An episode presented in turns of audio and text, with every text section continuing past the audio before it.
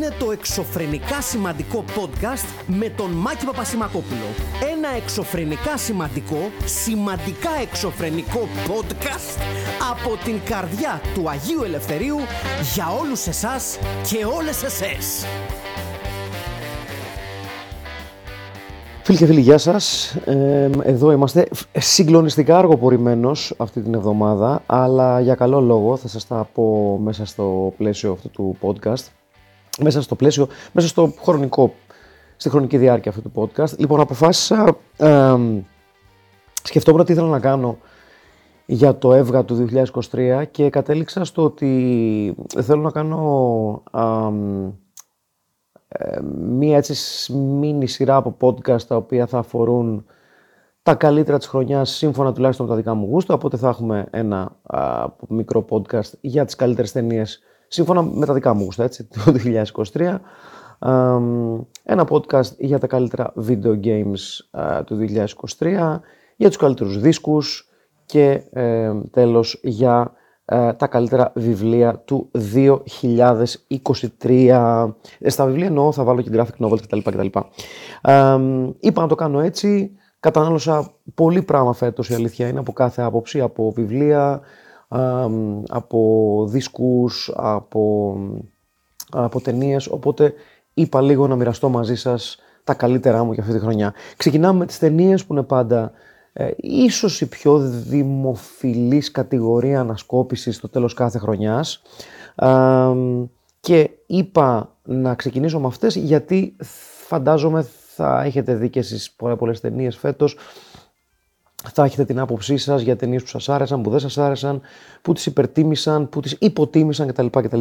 Για μένα είναι ένα straight, ε, μια straight δεκάδα ε, ταινιών, έτσι όπως τις είδα και τις γούσταρα. Ε, νομίζω έχω βάλει 10 έτσι, για να δω μια στιγμή, παιδιά. Ναι, 10. Συγγνώμη, παιδιά. λοιπόν, ε, δεν θα τα βάλω ε, 10 προς 1. Δηλαδή, θα, δεν θα κάνω αντίστροφη μέτρηση, δεν θα τα, δεν θα τα βάλω σε μια λίστα από καλύτερο προς χειρότερο, χειρότερο προς καλύτερο. Ε, τα βάζω απλά ε, σε μια σειρά ε, ξέμπαρκη. Έτσι. Δεν λέω ότι μια ταινία καλύτερα από την άλλη, λέω απλά ότι αυτές τις ταινίες μου άρεσαν μέσα στο 2013. Λοιπόν, ξεκινάω με το Talk to Me της A24, το οποίο πλέον έχει κάνει μια πολύ ιδιαίτερη σχολή η A24.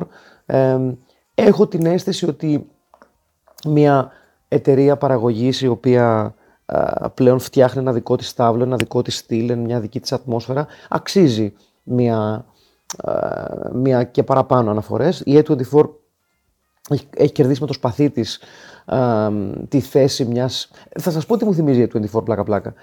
Ε, παλιά στα παλαιά τα χρόνια, όταν δεν υπήρχε το ίντερνετ σε τόσο δυνατό ρόλο στη ζωή μας, ε, κατέληγες να εμπιστεύεσαι, για να διαλέξεις τη μουσική σου για παράδειγμα, συγκεκριμένες πηγές, δηλαδή συγκεκριμένες δισκογραφικές που ήξερες ότι βγάζουν ένα συγκεκριμένο είδος μουσικής το οποίο το γουστάρεις και έπαιρνες κυκλοφορίες ε, ε, τυφλά και κάποια περιοδικά τα οποία ας πούμε ε, πλεύριζαν την τέχνη τη μουσική και τις ταινίες με έναν τρόπο που σου έκανε σαν προσωπικά. Για μένα ήταν δύο πηγές παλαιότερα. Ήταν το, ένα αγγλικό περιοδικό, το Jockey Slat, το οποίο ε, ασχολείται με το hip hop και την ηλεκτρόνικα κατά κύριο λόγο και ήταν και Ninja Tune, η δισκογραφική εταιρεία των Cold Cut, ε, από εκεί ξεπίδησαν και η Cinematic Orchestra και η Antibalas και και και και και και και και και ουσιαστικά επέλεγα να αγοράζω τυφλά από, μέχρι ένα σημείο της ζωής μου, ό,τι έβγαζε Ninja Tune, γιατί ήξερα ότι θα μ' αρέσει. Κάπως έτσι είμαι αυτή την περίοδο με την A24. Δηλαδή, οκ, okay, δεν μπορώ να σας πω ότι έχω λατρέψει ό,τι έχει βγάλει η A24, αλλά γενικά δεν έχω μισήσει ακόμα κάτι που έχει, βγάζει, που έχει βγάλει η, η A24. Ε, έτσι λοιπόν, ξεκινάω με το Talk to Me, το οποίο συζητήθηκε πάρα πολύ. Ε, το Talk to Me που είναι μια ταινία τρόμου ασφαλώς.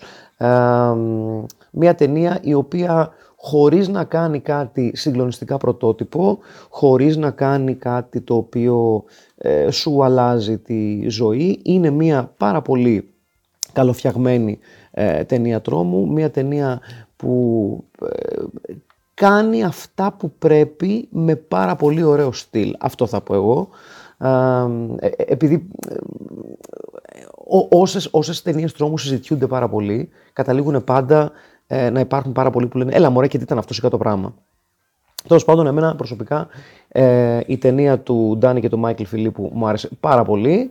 Ε, ήδη έχει πάει τόσο καλά που ετοιμάζεται και ένα sequel και αν δεν την έχετε δει ακόμα σας τη συνιστώ ανεπιφύλακτα μία από τις stand-out ταινίες τρόμου για το 2023 το οποίο ε, σιγά σιγά μας αφήνει.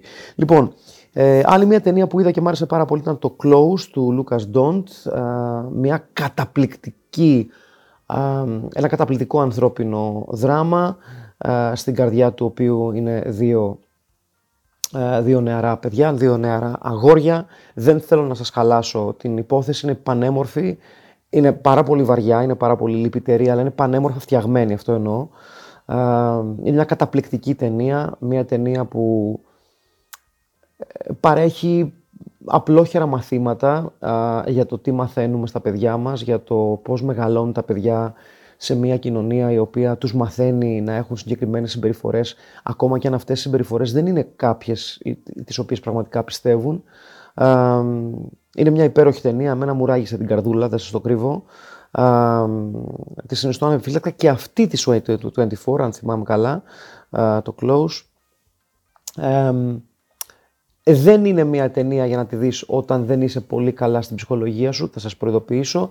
Είναι όμως μια ταινία που οφείλει να δει, θα έλεγα, οποιοδήποτε έχει παιδιά ή σκέφτεται να κάνει παιδιά και οποιοδήποτε άνθρωπος ζει σε, αυτό τον, σε αυτή την κοινωνία και συνεχίζει και επιμένει να έχει κάπως έντονες παροπίδες σχετικά με το πώς πρέπει να συμπεριφερόμαστε σε ανθρώπους ε, ανάλογα με τις ε, επιλογές τους κοινωνικές ή σεξουαλικές. Οπότε δείτε το, είναι πάρα πολύ ωραίο. Θα παραμείνω λίγο, θα επιστρέψω μάλλον στις ταινίες τρόμου, αν και αυτό δεν θα το θεωρούσα ταινία τρόμου. Το Megan, μια ταινία τρόμου η οποία βαδίζει στα χνάρια ε, ενός ε, της κούκλας του σατανά για παράδειγμα, βαδίζει στα χνάρια ταινιών ε, όπως το, το Ex Machina ίσως ναι, έχει, έχει τέτοια στοιχεία. Τέλος πάντων είναι μια ε, ταινία για ε, μια κούκλα με αυξημένο δίκτυ AI η οποία δίνεται σε ένα κοριτσάκι και αυτή η κούκλα σιγά σιγά αρχίζει να γίνεται πάρα πάρα πολύ προστατευτική απέναντι σε αυτό το κοριτσάκι. Ε, έχει πολύ δυνατές στιγμές η ταινία το Megan. Είχε ένα από τα πιο επιτυχημένα marketing campaign για το 2023. Εμένα μου άρεσε πάρα πολύ το marketing campaign του Megan. Και παραδόξως για μια ταινία η οποία φαινόταν αρκετά ρηχή, καταφέρνει ε, να προσθέσει πολλά κομικά στοιχεία, τα οποία είναι πάντα δύσκολα σε μια ταινία τρόμου χωρίς να φαίνονται λίγο cringy. Ε, και είναι αυτό που λέμε μια ταινία τρόμου για να περάσεις πάρα πολύ καλά, για να διασκεδάσεις. Δεν είναι μια ταινία η οποία θα σε τρομάξει ε, όπως το Talk to Me για παράδειγμα ή όπως, ε, τι να πω, ε, ίσως όπως και το Infinity Pool ή το, το Evil Dead Rise που το έχω βάλει και αυτά στην, στην λίστα, spoiler alert. Ε, πάντως το Megan αξίζει τον κόπο, είναι super fun, είναι μια super popcornάτη ταινία. Αν δεν την είδατε στο σινεμά, σας προτείνω να τη δείτε στο σπίτι σας με παρέα η μόνη animated ταινία που έχω στη λίστα για το 2023 είναι το Spider-Man Across the Spider-Verse, λίγο αναμενόμενο. Είμαι ακραίος κομιξάκιας, είμαι φανατικός κομιξάκιας, δεν το κρύβω, δεν το κρύβω ποτέ. το Spider-Man Across the Spider-Verse είναι η δεύτερη ταινία στο Spider-Verse Universe το οποίο χτίζει η Marvel. Θα ακολουθήσει και μία τρίτη. δεν ξέρω τι μπορεί να γίνει μετά από αυτό μπορεί να ακολουθήσει και μια τέταρτη, ποιος ξέρει. Ε, ευελπιστούμε πάντως γιατί είναι ίσως ένα από τα πιο τολμηρά anime, δυτικού πολιτισμού animation για να μην πεταχτείτε οι, οι ασιατόφιλοι με τα anime και μου πείτε ναι αυτό δεν είναι τίποτα, έχουμε δει πολύ καλύτερα. Whatever. Ω, με συγχωρείτε, χασμουρήθηκα για κάποιο λόγο. Τι γίνεται; Ε, ωραία, δεν πειράζει. Όλα θα περάσουν, παιδιά, κάποια στιγμή. Θα κοιμηθώ κι εγώ από σήμερα. Λοιπόν, ε, το Across the Spider-Verse συνεχίζει ε, την πολύ καλή πορεία των animated ταινιών του Spider-Verse της ε, Marvel. Ε, καταφέρνει να κάνει κάτι το οποίο πλέον δεν το συνδέουμε αυτόματα με, τα, με τις ταινίες της Marvel και των Marvel Studios. Καταφέρει να κάνει μια ταινία που είναι πάρα πολύ θορυβόδης, ναι, είναι πάρα πολύ busy, ναι, όμως στην καρδιά της έχει μια πολύ καλοστημένη ιστορία. Και αυτό πλέον είναι κάτι το οποίο το έχει χάσει ολότελα η Marvel στις live action ταινίες της. Κρίμα βέβαια, αλλά αυτό συμβαίνει όταν αφήνεις στην άκρη την ποιότητα και πας καθαρά στην ποσότητα, πιστεύοντας ότι το κοινό είναι ηλίθιο και δεν θα πάρει πρέφα, ότι ε, του πουλάς φούμαρα για μεταξωτές κορδέλες για να μεγιστοποιήσει το κέρδος σου. Το ε, Spider-Man, Across the Spider-Verse, παραμένει πιστό στην αποστολή του, πιστό σε μια ταινία που θέλει να τιμήσει τον, ε, τους βασικούς χαρακτήρες, τους Spider-Man της ταινίας, έστω και αν εστιάζει ασφαλώς στον Miles Morales και στους, στους χαρακτήρες που περιστρέφονται γύρω από αυτόν. Ο Peter Parker ε, παίζει έναν δευτερεύοντα ρόλο, ε, όμως είναι ένα animation το οποίο αξίζει να το δει και κάποιος και κάποια και κάποιο που δεν βλέπει animation γενικότερα, που δεν βλέπει super hero films, είναι ένα καλό story και αυτό αρκεί για να ξεπεράσει κανείς οποιασδήποτε, οποιασδήποτε ενδιασμούς έχει για το animation γενικότερα. Το Infinity Pool του Brandon Cronenberg έχω βάλει και αυτό στη λίστα με τη Maya Goth, η οποία είναι αυτή τη στιγμή ε, ίσως ε, η, πιο αναγνωρίσιμη ιέρια του τρόμου στο όλο τον πλανήτη. Η Maya Goth, η οποία έχει μια σπουδαία φυσιογνωμία, την αγαπάει η κάμερα με το δικό της τρόπο. Το Infinity Pool ε, είναι μια ταινία που ξεκάθαρα έχει το στίγμα της οικογένειας Κρόνεμπεργκ, δηλαδή νομίζω ότι και να μην ήξερε κάποιος ότι η ταινία είναι φτιαγμένη από τον ιό ε, του David Cronenberg θα μπορούσε να μαντέψει ότι αυτός που την έχει φτιάξει έχει δει πολύ Cronenberg. Ε, ε, χωρίς βέβαια αυτό να σημαίνει ότι ο Μπράντον Κρόνεμπεργκ απλά αντιγράφει τις πινελιές του πατέρα του. Ε, δείχνει να είναι ε, ένας δημιουργός ο οποίος θέλει να σταθεί στα πόδια του. Έχει την, το δικό του προσωπικό στυλ, αυτό είναι ε, αναμφισβήτητο. Ε, δεν το αγάπησε πολλοί κόσμος το Infinity Pool, η αλήθεια είναι. Ε, το περίμενε πολλοί κόσμος λόγω του ονόματος του Κρόνεμπεργκ, του Μπράντον Κρόνεμπεργκ. Ε, δεν το αγάπησε όμως πολύ κόσμος. Ε, δεν κατάλαβα γιατί. Εγώ τη βρήκα καταπληκτική ταινία.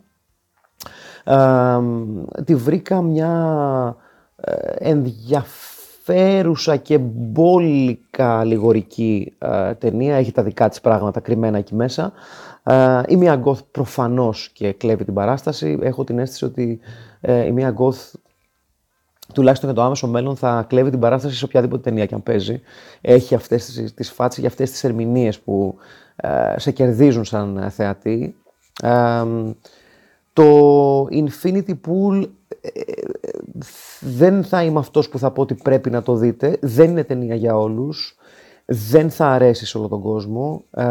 νομίζω και είναι φτιαγμένη επίτηδες έτσι. Δηλαδή, θεωρώ ότι είναι ταινία η οποία φτιάχτηκε και να είναι divisive από τη στιγμή που ε, θα προσκαλέσει το κοινό του τρόμου, το οποίο σε γενικές γραμμές συνήθως θέλει λίγο πιο στρωτά πράγματα, τουλάχιστον η, η συντριπτική πλειοψηφία του popcornικά, του popcornικού τρομοκοινού θέλει πιο στρωτά πράγματα.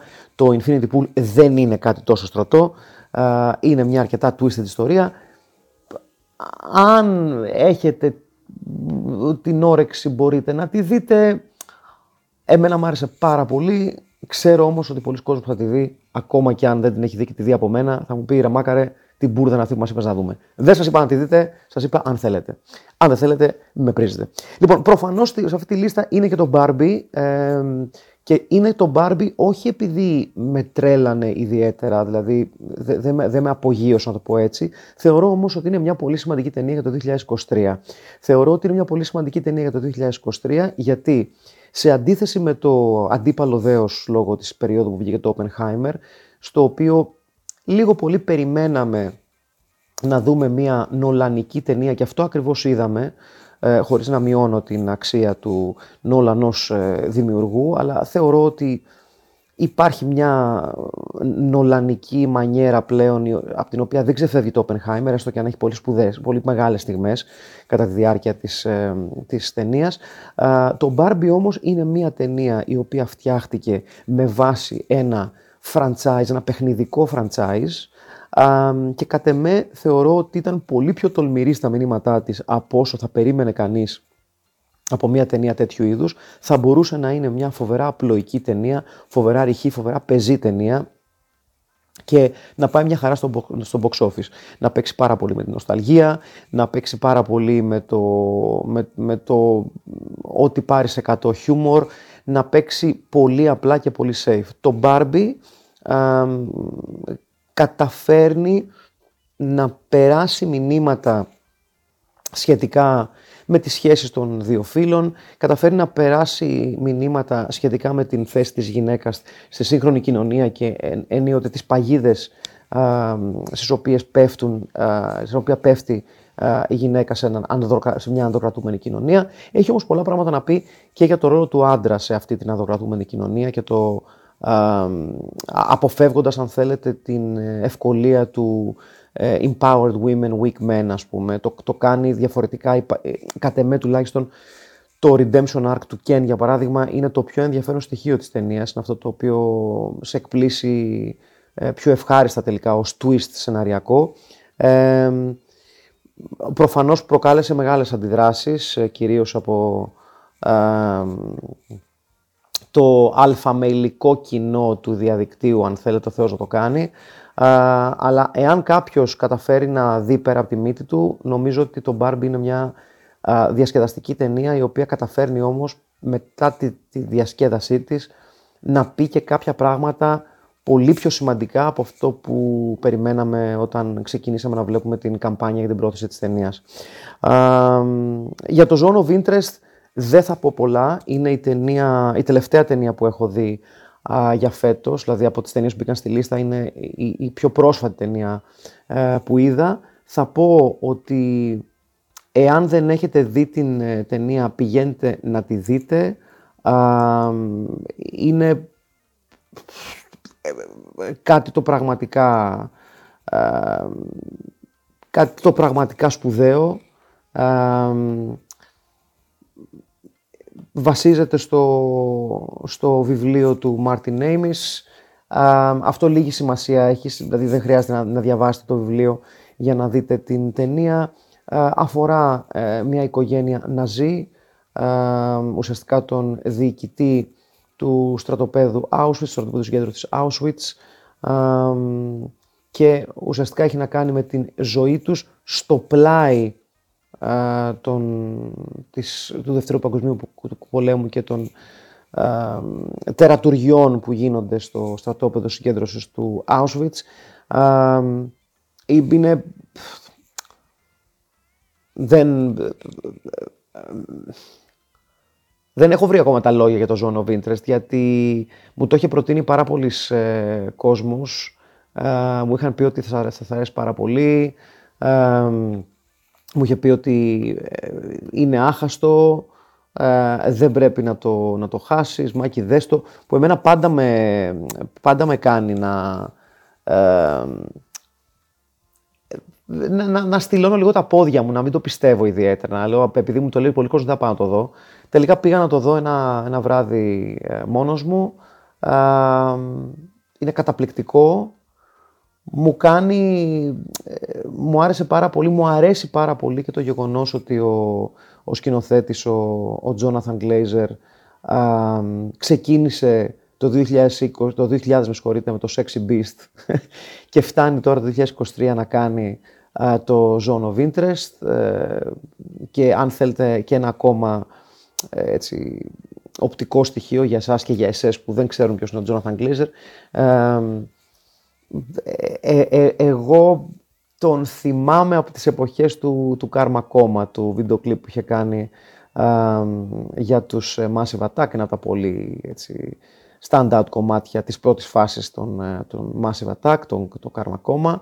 Ε, και άλλα βίντεο σπουδαία έχει κάνει στο παρελθόν. Δεν έχει τόσο σημασία το τι έχει κάνει στο παρελθόν. Σημασία έχει ότι με το Zone of Interest μας δίνει μία από τις σημαντικότερες ταινίες ε, των τελευταίων χρόνων, θα πω εγώ όχι μόνο το 23, ε, μην, μην περπατήσετε, τρέξτε να δείτε αυτή την ταινία. Αυτό θα πω μόνο. Ε, είναι καταπληκτική, είναι βαριά, προφανώς και είναι, όπως θα καταλάβατε από την περιγραφή της, ε, της ιστορίας, αλλά αξίζει την προσοχή σας. Αξίζει να τη δείτε στο σινεμά, εάν προλάβετε, δεν ξέρω αν θα προλάβετε. Ε, αξίζει αξίζει. Μην τη χάσετε, μην χάσετε, μην χάσετε το, Zone of, το, ε, το Zone of Interest. Παρακαλώ πολύ. Μόνο συνεχίζουμε. Εντάξει, το Killers of the Flower Moon δεν χρειάζεται να σου πω ότι είναι εδώ. Προφανώς και μ' άρεσε. Είμαι σκορσεζικός, το λέω. Γουστάρω και ο Λεωνάρντο Ντικάπριο πάρα πολύ. Ε, μπορείτε να τη, να τη δείτε. Ναι και πάλι μπύρι μπύρι η διάρκεια της ταινίας. Ναι, έχει παραγίνει το κακό με τις μεγάλες στη διάρκεια ταινίας. Ναι, το Killers of the Flower Moon εμένα δεν μου φάνηκε μεγάλη ταινία, δεν μου φάνηκε η διάρκεια της.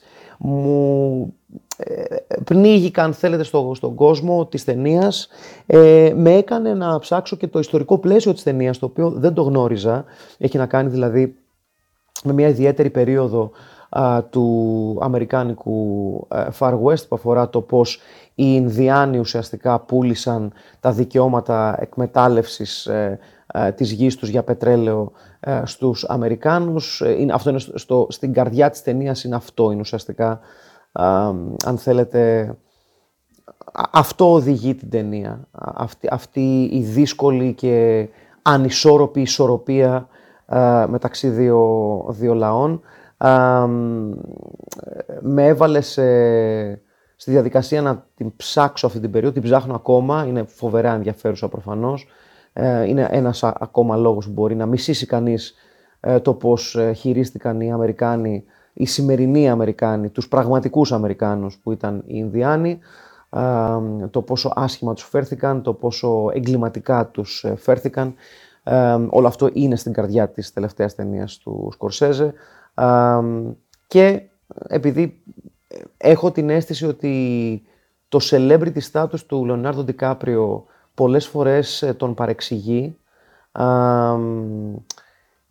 και πολλές φορές ξεχνάμε ότι είναι ένας από τους σπουδαιότερους ηθοποιούς που υπάρχουν στον πλανήτη και ένας ηθοποιός ο οποίος έχει, έχει δώσει πολύ λίγες έως καμία δεν θυμάμαι να έχω δει κακή ερμηνεία του Ντικάπριο. Ίσως να έχω δει κάποιες μέτριες. Δεν έχω δει ποτέ κακή ερμηνεία από τον Ντικάπριο και το καταφέρνει και εδώ. Είναι μια συγκλονιστική ερμηνεία. Ε, ο Σκορσέζε αγαπάει τον Ντικάπριο προφανώς. Ε, έχει γράψει μια... Ε, έχει δημιουργήσει μια σπουδαία ταινία ε, και τοποθετεί τον, τον Ντικάπριο ε, στην βιτρίνα αυτής της ταινίας. Προφανώς και τον, τον, βοηθάνε, τον βοηθάει τον Ντικάπριο το γεγονός ότι έχει ε, συνεργαστεί με σπουδαίους δημιουργούς, με τεράστιους δημιουργούς, με κορυφαίους δημιουργούς, αλλά αυτό δεν αρκεί. Δεν αρκεί αν είσαι ένας μέτρη ηθοποιός, σίγουρα δεν θα φαινόσουν τόσο πολύ. Το uh, Killers of the Flower Moon είναι μια ταινία Σκορσέζε, δεν είναι μια ταινία Σκορσέζε για την τιμή των, των όπλων, δεν είναι μια φτηνή ταινία Σκορσέζε, δεν είναι μια μέτρια ταινία Σκορσέζε, είναι χωρίς αμφιβολία μια από τις σημαντικότερες ταινίες του 2023, είναι με στο πρόσωπο του Ντικάπριο μια από τις σπουδαιότερες ερμηνείες του 2023 και προφανώς πρέπει να πάτε δείτε. Ε, το ρίχνω πάλι το, το επίπεδο και θα πάω στο Wrath of Becky, το οποίο είναι ε, το sequel από το Becky του 2020. Αν δεν έχετε δει το Becky, δεν χρειάζεται να δείτε το Becky το πρώτο για να δείτε το, το δεύτερο, το Wrath of Becky.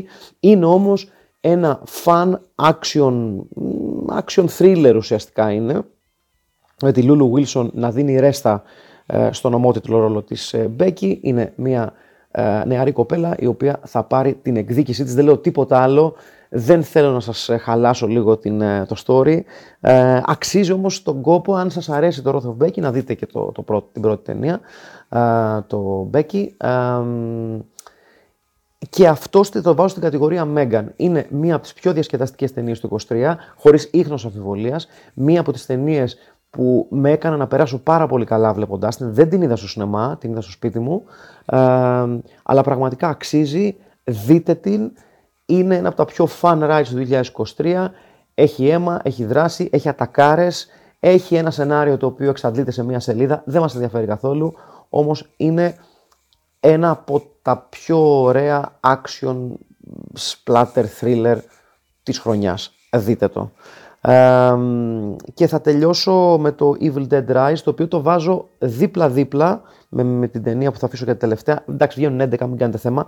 Ε, το Evil Dead Rise, το οποίο και αυτό έφαγε πάρα πολύ κράξιμο, συνεχίζει το, το σύμπαν του Evil Dead, του Sam Raimi και θεωρώ ότι αξίζει, άξιζε πολλά περισσότερα. Δηλαδή, θεωρώ ότι καταφέρνει να ε, τιμήσει το source material, δηλαδή να παραμείνει πιστή στο, στην, στην αξία, με συγχωρείτε γιατί κλείνει και υπολογιστή μου, ε, να παραμείνει πιστή στην, ε, ε, στις αξίες της, της ε, πρώτης ε, τριλογίας Χτίζοντας όμως και κάτι δικό της, και αυτό είναι το πιο σημαντικό από όλα. Δηλαδή, είναι μια ταινία που είναι ξεκάθαρα Evil Dead, είναι ξεκάθαρα ανήκει στο σύμπαν του Evil Dead, όμως καταφέρνει ε, να φτιάξει ε, και ένα στασίδι καθαρά δικό της. Ε, έχει πολύ καλές σκηνές gore, δηλαδή η σκηνή με τον Drifty πιστεύω ότι ακόμα και τώρα που τη σκέφτομαι μου σκόνται λίγο η τρίχα είναι μία από τις πιο δεν μπορώ να βλέπω σκηνές του 2023. Ε, έχει μία από τις πιο σπουδαίες κακές ε, δαιμονικές villain φιγούρες του 2023 χωρίς αμφιβολία. Ε, εγώ τη βρήκα πολύ ωραία, τη βρήκα ατμοσφαιρική, ε, την βρήκα κλειστοφοβική, ε, την βρήκα να κολλάει υπέροχα στο, στο σύμπαν του Evil Dead και δεν είμαι από αυτούς που θα αφήσω εύκολα να τη βρει ο κόσμος και να μου φέρει αντίρρησης. Αν δεν σας αρέσει, μη μου το πείτε, δεν με ενδιαφέρει η γνώμη σας. Και τελειώνω το σημερινό podcast με το Godzilla Minus One, που για μένα, αν έπρεπε να βάλω μια ταινία στην προσωπική μου κορυφή, προσέχτε, όχι η καλύτερη ταινία για το 2023, όχι η ταινία που πρέπει να δείτε πριν από οποιαδήποτε άλλη, αυτή που μίλησε περισσότερο στην καρδούλα μου. Αυτή είναι το Godzilla Minus One. είναι μια ταινία που δείχνει στους Αμερικάνους πώς να παίζουν μπάλα με το σπουδαιότερο τέρας ε, στην ιστορία του κινηματογράφου.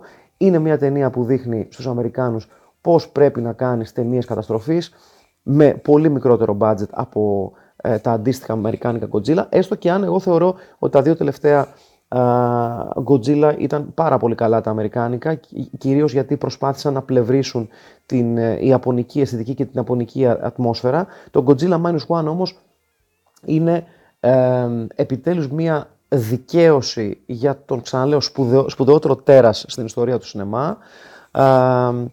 επιστρέφει τον Godzilla στις ρίζες του, δηλαδή ε, στις ρίζες της πρώτης πρώτης πρώτης ταινίας.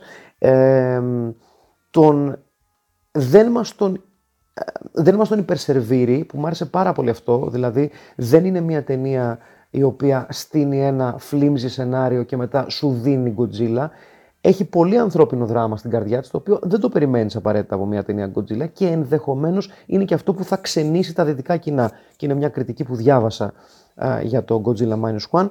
Όμως, αν, αν κοιτάξετε το μήνυμα πίσω από το αρχικό Godzilla, προφανώς και πρέπει να υπάρχει ένας μεγάλος πυρήνας ανθρώπινου δράματος σε αυτή την ιστορία. Ο Godzilla είναι ένα σύμβολο, είναι ένα σύμβολο της ε, ατομικής ενέργειας και της ε, της απροσεξίας με την οποία ο άνθρωπος έχει χρησιμοποιήσει την, ε, την πυρηνική ενέργεια, εν πάση περιπτώσει, τις πυρηνικές βόμβες, ατομικές βόμβες, τις βόμβες μαζικής καταστροφής. Αυτές γεννούν τον ε, Godzilla. Η ταινία μένει πιστή σε αυτές τις ε, ρίζες. Μας δίνει τον Godzilla σε πολύ μικρότερες μερίδες από το πρόσφατο παρελθόν, όμως όταν έρχεται είναι είναι συγκλονιστικός. Είναι ο Godzilla που αγαπάμε όλοι εμείς, φαν του Godzilla. Ναι, είμαι Godzillάκια, είμαι Godzillικό, λυπάμαι που το λέω. Αν δεν σας αρέσει, αν δεν σας άρεσε αυτό το Godzilla, τα Godzilla, αν δεν καταλάβατε ποτέ, δεν με ενδιαφέρει καθόλου. Ε, αυτή είναι η φάση. Εμένα μου αρέσει. Λοιπόν, κάπως έτσι ε, τελειώνουμε το πρώτο από τα Best of 2023 podcast για το τέλος αυτής της ε, χρονιάς. Ε, συγγνώμη και πάλι για την αργοπορία. Αυτές ήταν οι ταινίες μου για το 2023. Ξαναλέω, δεν λέω ότι είναι οι καλύτερες, δεν λέω ότι είναι ό,τι καλύτερο είδα ε, στη ζωή μου. Λέω μόνο ότι είναι ταινίες που ξεχώρισα για το 2023.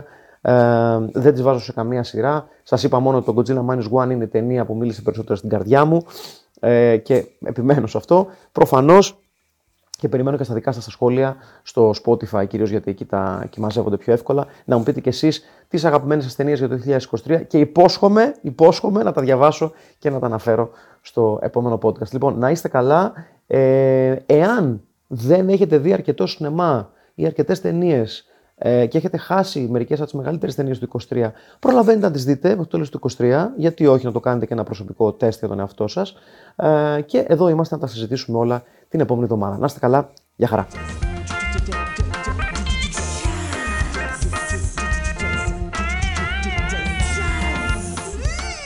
Ήταν το εξωφρενικά σημαντικό podcast. Ραντεβού την άλλη εβδομάδα. Γεια